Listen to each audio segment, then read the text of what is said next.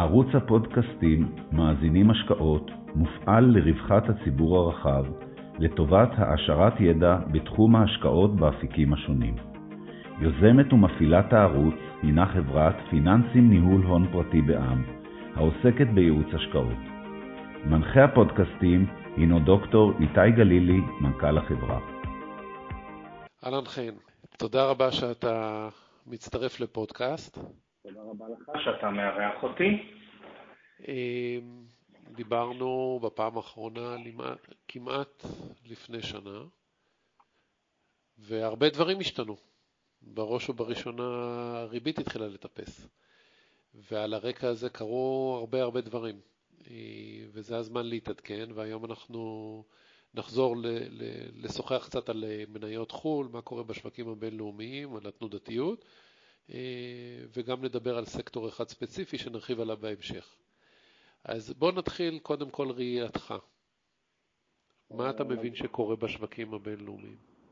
אז אם אתה, אז בפעם הקודמת שדיברנו לפני כמעט שנה, בעצם דיברנו על זה שהחברות ממשיכות להרוויח, אנחנו ממשיכים לראות שיפור ברווחיות של מרבית החברות, כשבעצם מה שאנחנו רואים כעת בשינוי שקורה היום, זה שלמרות שחברות מדווחות על המשך הרווחיות, אנחנו רואים ירידה משמעותית בשווקים, שהיא אכן נובעת בעצם מהעלייה בריבית, שהיא בתורה נובעת מבעצם ההתפרצות האינפלציונית שיש בארצות הברית, כשהאינפלציה הגיעה לפי חודש שעבר ב-שמונה נקודה חמש אחוז, ואפילו עכשיו כעת היא על שמונה נקודה שלוש, אנליסטים חוזים שעכשיו היא תתחיל להתאזן, קצת לרדת בחזרה לכיוון היעדים, אבל בינתיים הבנק המרכזי מעלה ריביות, גם אצלנו אנחנו רואים את ההדים של זה, כשגם הנגיד ירון העלה את הריבית בישראל, ושוק המניות מגיב. בעצם אנחנו רואים למשל את הנסדק נמצא כבר בשוק דובי, כשאנחנו אפילו פה יכולים להגיד שהשוק הדובי שאנחנו רואים עכשיו מסתיר את העוצמה של השוק הדובי עבור חלק מהמניות, כי בגלל שיש בנסדק משקל כל כך כבד למניות הגדולות והסופר רווחיות כמו מייקרוסופט ואפל, אנחנו מפספסים את זה שהמניה הממוצעת בנסדק כבר ירדה מעל ארבעים אחוז מהשיא, וזה שוב, זה המניה הממוצעת, זה לצורך העניין נסדק היה equal weight לכל אחת מהמניות, היינו רואים שם בערך ארבעים אחוז ירידה, יותר מ-ארבעים אחוז, ובעצם אנחנו רואים שינוי משמעותי בטעמים של המשקיעים.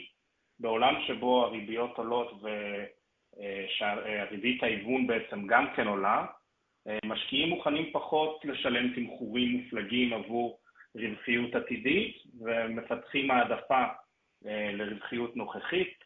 תזרים מזומנים הופך להיות פתאום המלך עוד פעם, המזומן הוא המלך כמו שאומרים, ומי שיודע לייצר מזומן היום, בגדול אנחנו רואים שהוא מתפקד באופן יותר יציב, אנחנו רואים את דאו ג'ונס כמובן בהשוואה לנסדק בתור איזה שהיא אנקדוטה,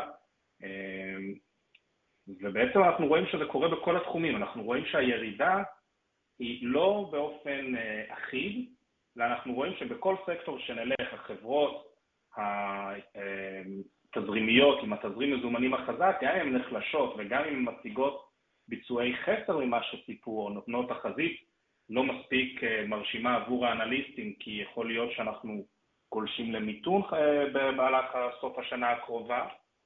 אנחנו עדיין רואים שהן סופגות פחות מהמשקיעים בהשוואה לחברות הקטנות, שעד היום היו רגילות להיסחר על פי מכפיל הכנסות. אז למעשה השינוי שעוברים של לדבר במונחי מכפילי רווח, לעומת מכפילי ההכנסה, יוצר שינויים דרסטיים בתמחור. נכון, ואני חושב שאנחנו אפילו, אפילו יותר מדויק שאנחנו פשוט חוזרים לדבר על מכפילי רווח. איפשהו פשוט האנומליה הייתה הפוכה, שהתנתקנו מכל העולם הזה של הפונדמנטלס ורווחיות של חברות ו-cash flow, וממש קנינו ויז'ן, וצמיחה עתידית וצמיחה בהכנסות בלי לבדוק לעומק מספיק את המודל העסקי. וסקטורים שלמים ספגו ירידות מאוד משמעותיות בעולמות האלה. עד כמה להערכתך ניתן בכלל לחזות את יכולת הצמיחה במספרי אינפלציה כאלה, כדי שנעמוד את המכפילים העתידיים, עד כמה יש ויזביליות בכלל? תראה, בנוגע לחיזוי של מכפילים העתידיים, כמה צריך לשלם בסביבה אינפלציונית כזאת, זה מאוד תלוי אם אנחנו מקבלים את הערכות של הפד. הפד מעריך שהאינפלציה, שהוא יצליח להשתלט על האינפלציה לקראת סוף אלפיים עשרים ושתיים עד אלפיים עשרים ושלוש, ובסוף אנחנו נגיע בחזרה למתווה שיחזיר אותה לתוך גבולות הגזרה הרגילים שלה. השאלה שלי שאלתי, זה אותו פד שאמר גם לפני שנה, שהאינפלציה הזאת היא כאילו היא משהו זמני וזה יעבור ועסקים כרגיל. אז אני חושב שנורא קשה לחזות את זה, ואני חושב שאנחנו כמשקיעים, המסר שלנו צריך להיות שאנחנו צריכים להיות יותר זהירים ויותר שמרנים, ולדרוש פיצוי במרכאות יותר הולם עבור הסיכון שאנחנו לוקחים, בגלל שהסביבה הנוכחית היא סביבה עם רמת אי-ודאות גבוהה יותר. אם פעם היה לנו מה שנקרא אי-ודאות רגילה במרכאות, היום אנחנו בסביבה אינפלציונית עם ריבית עולה, ועוד שני אה, משתנים שהתווספו, כי פעם ברירת מחדל הייתה הריבית אפס והאינפלציה שואפת לאפס, פתאום יש עוד שני משתנים, תוסיף לזה את העובדה שבארצות הברית ראינו צמיחה שלילית ברבעון הראשון, ואנחנו בסכנה של גלישה למיתון שכמובן ידכא עוד יותר את הביקושים, ואנחנו גם לא יכולים לדעת האם הערכות של החברות למחירות ולרווחים, האם הם יצליחו לעמוד בהם, אם אנחנו נכנסים בעצם לאיזשהו סוג של מיתון. כי אם אנחנו נכנסים למיתון, יכול להיות שיש לנו בעצם, גם תהיה ירידה בתמחור, כי אנשים יעבדו, יהיה להם פחות רצון להיות בתוך השוק, וגם אנחנו נראה ירידה ברווחים ובהכנסות, כך שאפילו בתמחור היותר נמוך, אנחנו נראה עוד איזשהו התגלגל, התגלגול נוסף כלפי מטה, מה שבעצם עלול לגרום לנו להיות בעצם חסרי יכולת בעצם לחזות באופן אמיתי את ה... את מה שיקרה בטווח הקצר, ולכן אני חושב שהרמת הסיכון למי שמשקיע לטווח קצר ואפילו לטווח בינוני בסביבת אינפלציה הזאת היא מאוד גבוהה בעת הנוכחית.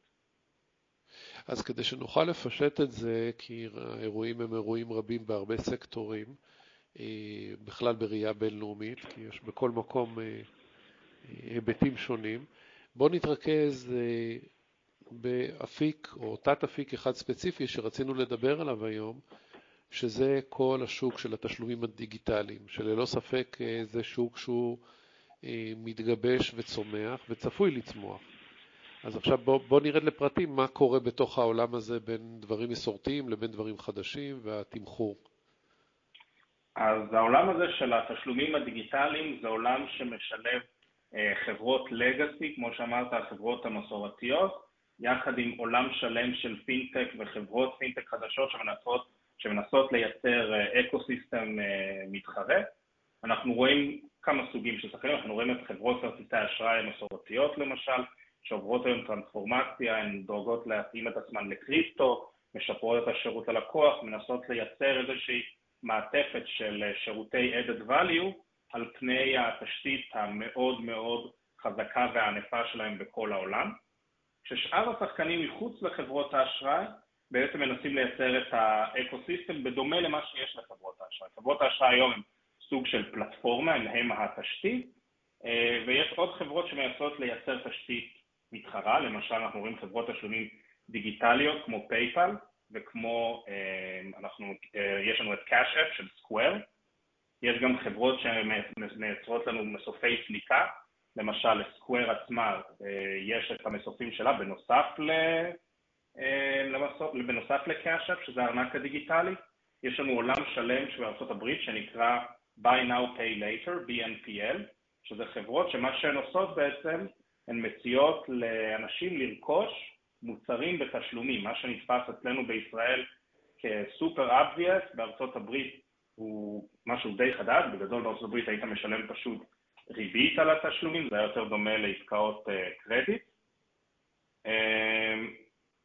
וכמובן יש לנו גם חברות שנותנות שירותים פיננסיים כמו פידליטי ופייסר, כשכל אחת מהחברות שנתתי בהדגמה מנסה לפזול לעולמות של חברות האחרות. למשל, פייסר, שנותן אפשרות לבנקים הגדולים בארצות הברית, בתור המערכת הפעלה שלהם בגדול, התוכנה העיקרית לעבודה, נותנת גם היום את קלובר, שמתחרה עם סקוואר בעולמות של מסופי סליקה בעסקים.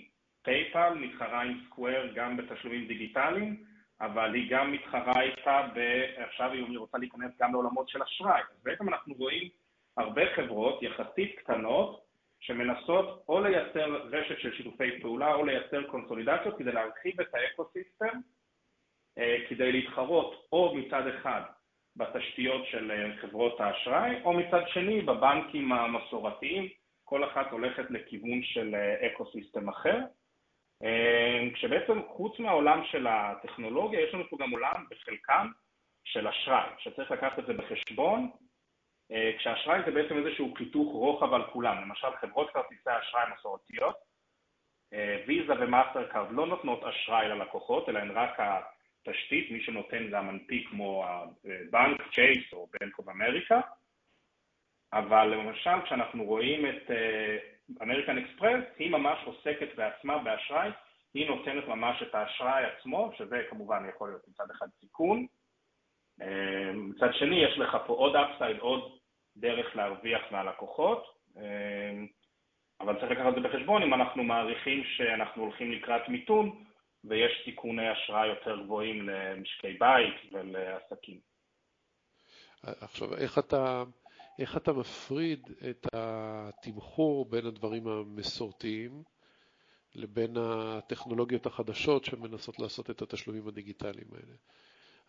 ואני אחדד אולי את השאלה, בסופו של דבר מדובר פה על ביקושים לתשלומים דיגיטליים שהולכים וגדלים, אבל מצד שני גם התחרות הולכת וגדלה. אז עד כמה ניתן לדבר פה על צמיחה ברווח? כשאנחנו מדברים על התמחור, אני קודם כל בוחן את העולם הזה של מה היתרונות ומה הסיכונים בעצם. אז ביתרונות, כמו שאמרת, אנחנו מדברים על זה שבטווח הארוך, כל העולם הזה של תשלומים דיגיטליים צפוי להמשיך לצמוח.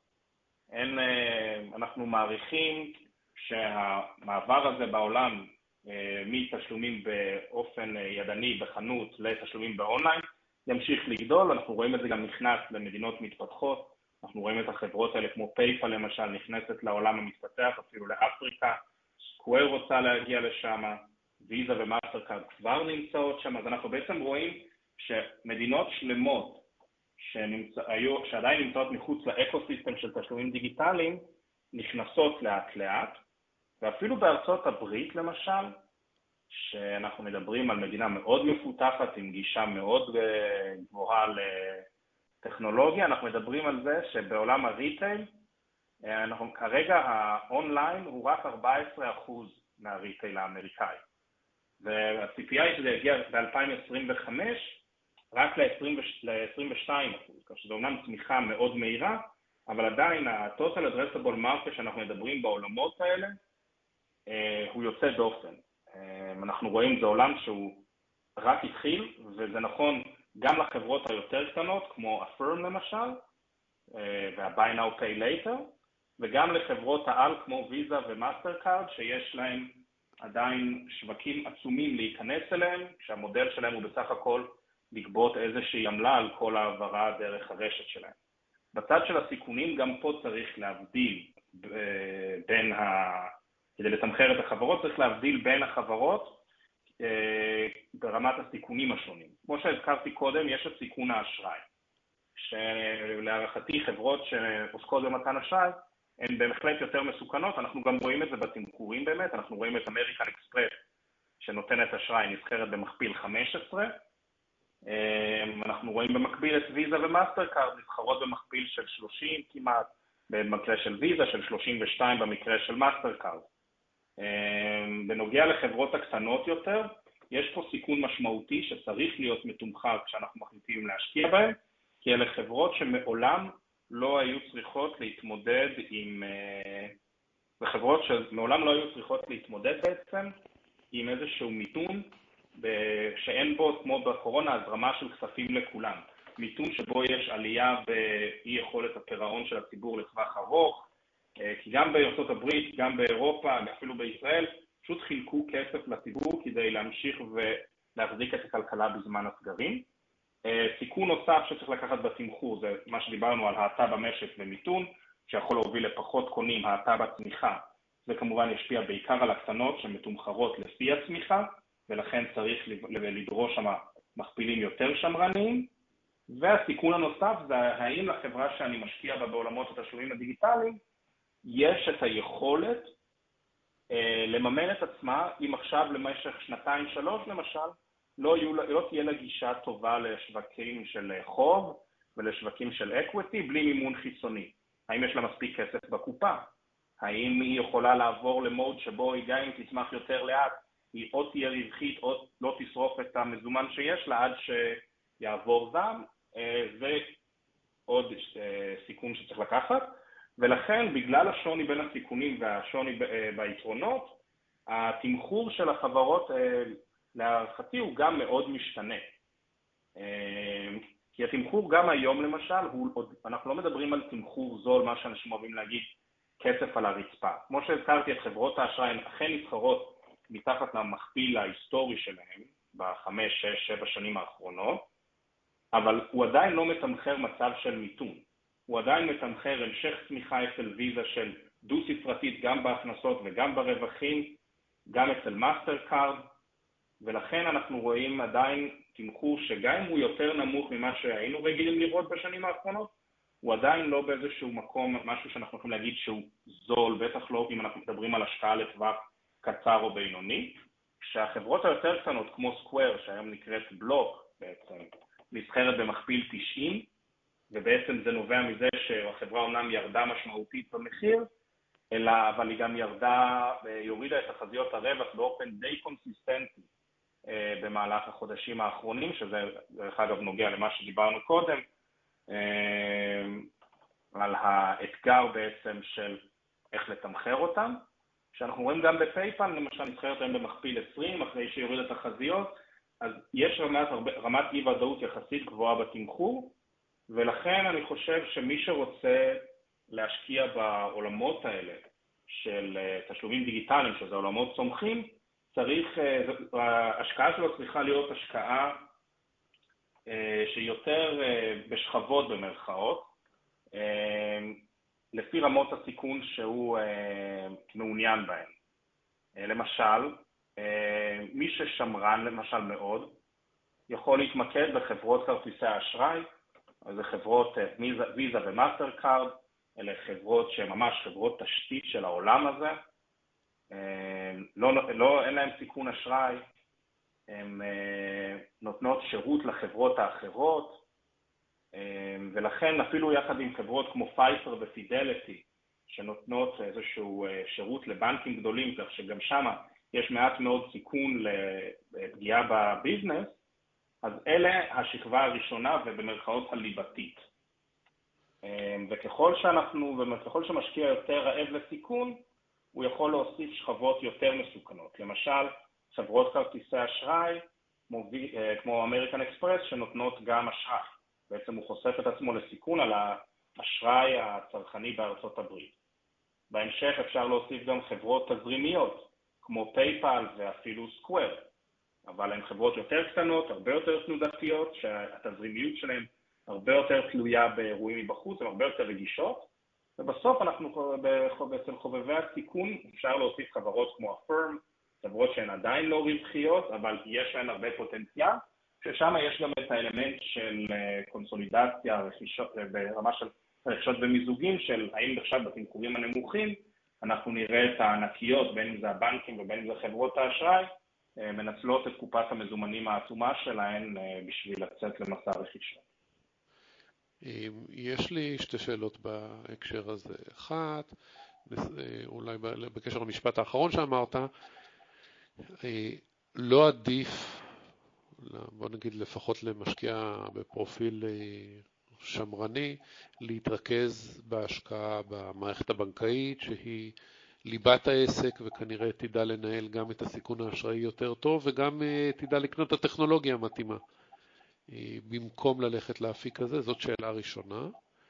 והשאלה השנייה, איפה, איך אתה מכניס למשוואה הזאת את היכולת העתידית או כבר הקיימת של חברות האפל, גוגל, כל המפלצות טכנולוגיה, גם לעשות תשלומים דיגיטליים, ואולי גם חברות תקשורת, כמו שאנחנו רואים באפריקה, שיכנסו לתוך התחום הזה.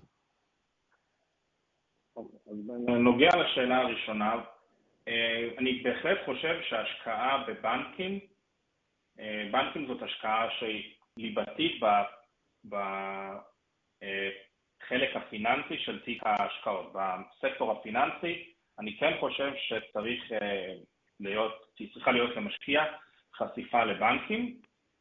אני חושב שחשיפה לעולמות התשלומים, זאת חשיפה משלימה לבנקים, זה חלק אחר משרשרת הערך, זה חלק שהוא מאוד צומח.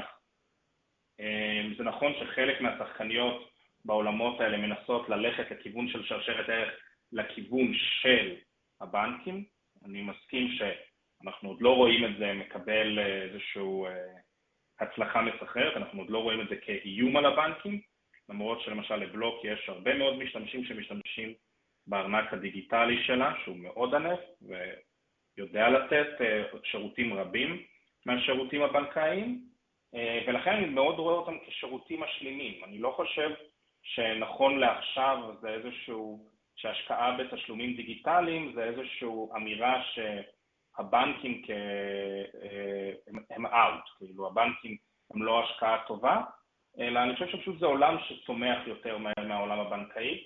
הבנקים כבר נמצאים, למשל בטח בארצות הברית, אצל כל אחד, הם נמצאים בכל מקום, ולכן היכולת לצמוח שם היא יותר מוגבלת, כשגם הבנקים למשל הם פוזלים לעולמות של התשלומים, זה כאילו זה משהו שמעניין אותם, לצ'ייס יש את זל, שזאת הפלטפורמה התשלומים שלו, בארץ למשל אנחנו יודעים שלבנק הפועלים יש את ביט, אז אנחנו כן רואים את הבנקים מתעניינים בזה, כי זה האזור הצומח, כשבנקים גם נותנים ללקוחות, בטח בארצות הברית, למשקיעים, סליחה, חשיפה גם לעולמות כמו השקעות וחשיפה מאוד גבוהה לאשראי, שלא תמיד זה מתאים לכל אחד מהמשקיעים. ראינו את זה ב-אלפיים ושמונה, שהיה את המשבר של האשראי, דווקא הבנקים תפקדו הרבה פחות טוב מחברות כמו ויזה, מאסטרקארד ואמריקן אקספרס.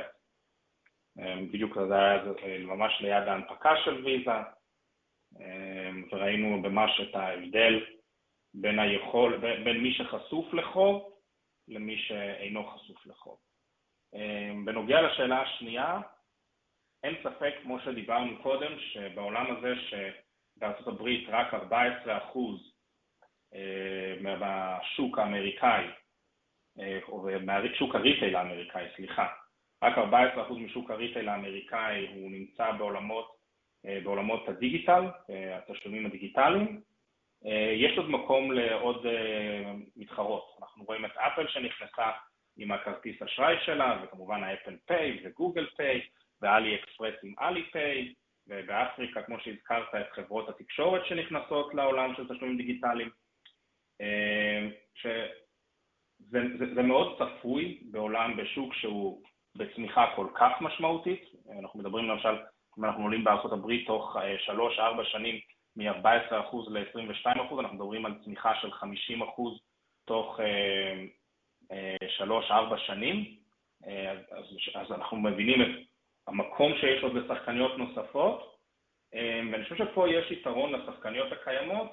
יש שתי סוגים של יתרונות. אחד זה יתרון, יתרון במיקוד, שחקניות מאוד גדולות כמו חברות תקשורת ואפל וגוגל, ואפילו אמזון לצורך העניין, שאנחנו יודעים שאוהבת לעשות מגוון של דברים, יהיה להם קשה לשים את מספיק פוקוס בשירותים שלהם על מנת להתחרות, ולכן הרבה פעמים יכול להיות שזה יהיה איזשהו added value שהם נותנים, וזה לא יהיה איזשהו תחרות עיקרית ואיזשהו מנוע צמיחה משמעותי, מה גם שחברות כמו גוגל ואפל מרוויחות כשאנחנו משתמשים באפליקציות ומורידים דרך ה... אותם דרך החנות שלהם.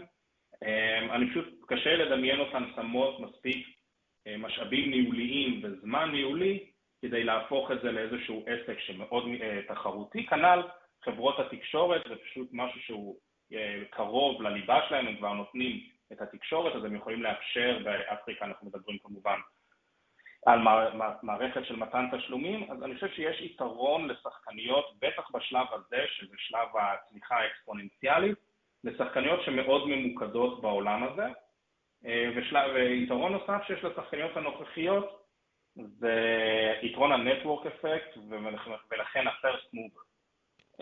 היום לבלוק יש מיליוני משתמשים קיימים, קנה לפייפל, בעצם זה נותן לחברות האלה כבר איזושהי תשתית מאוד רחבה, אקוסיסטם הרבה יותר רחב, ובעצם מי שירצה להתחרות בזה, יצטרך להשקיע הון עתק כדי לבנות את הרשת הזאת. אנחנו מדברים למשל רק על Cash App של, של בלוק בארצות הברית, אנחנו מדברים על שלושים ושש מיליון משתמשים ברמה החודשית. מאה מיליון הורדות, אנחנו מדברים בעצם על בעצם אה, כמעט שליש מארצות הברית, מהתושבים בארצות הברית, ולכן זה נכון שתמשיך להיכנס עוד תחרות, אבל אני עדיין מעריך שהשחקניות שנמצאות היום, אה, יהיה להם את היתרון של היתרון ה-first mover, בטח שאנחנו מדברים בעולם של בנקאות וכסף, שזה אנשים, שאנשים עדיין אה, קצת יותר אה, חוששים, לתת גישה לכסף שלהם, לחברות חדשות, לארגונים חדשים.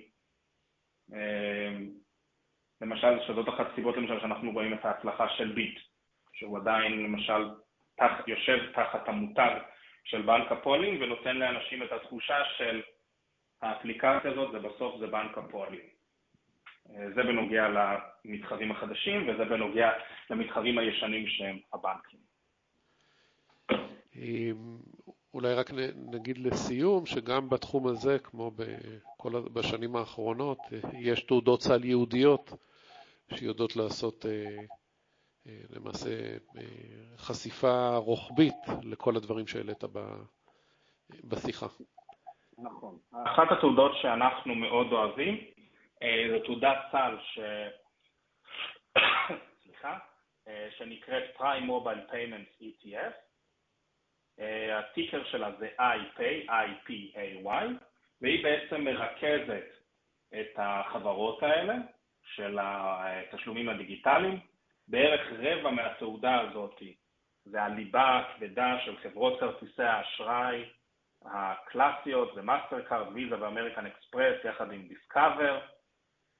חלק נוסף זה החברות תשתית של, של הבנקים, פייסר ופידליטי. ובנוסף אנחנו מקבלים גם חשיפה לחברות אה, תשלומים דיגיטליות כמו PayPal ובלוק, וגם לחברות אה, אירופאיות. בעצם זה נותן לנו מגוון שהוא יותר גלובלי, אה, ומאפשר בתעודת סל אחת אה, לקבל חשיפה לכל הסקטור הזה. חן, תודה רבה לך על הסקירה, ואנחנו נשתמע בעוד מספר חודשים, נראה איפה, איפה השווקים יתייצבו. תודה רבה לך שהרצת אותי, שיהיה. המשך יום מצוין ושיהיה בהצלחה לכל המשקיעים.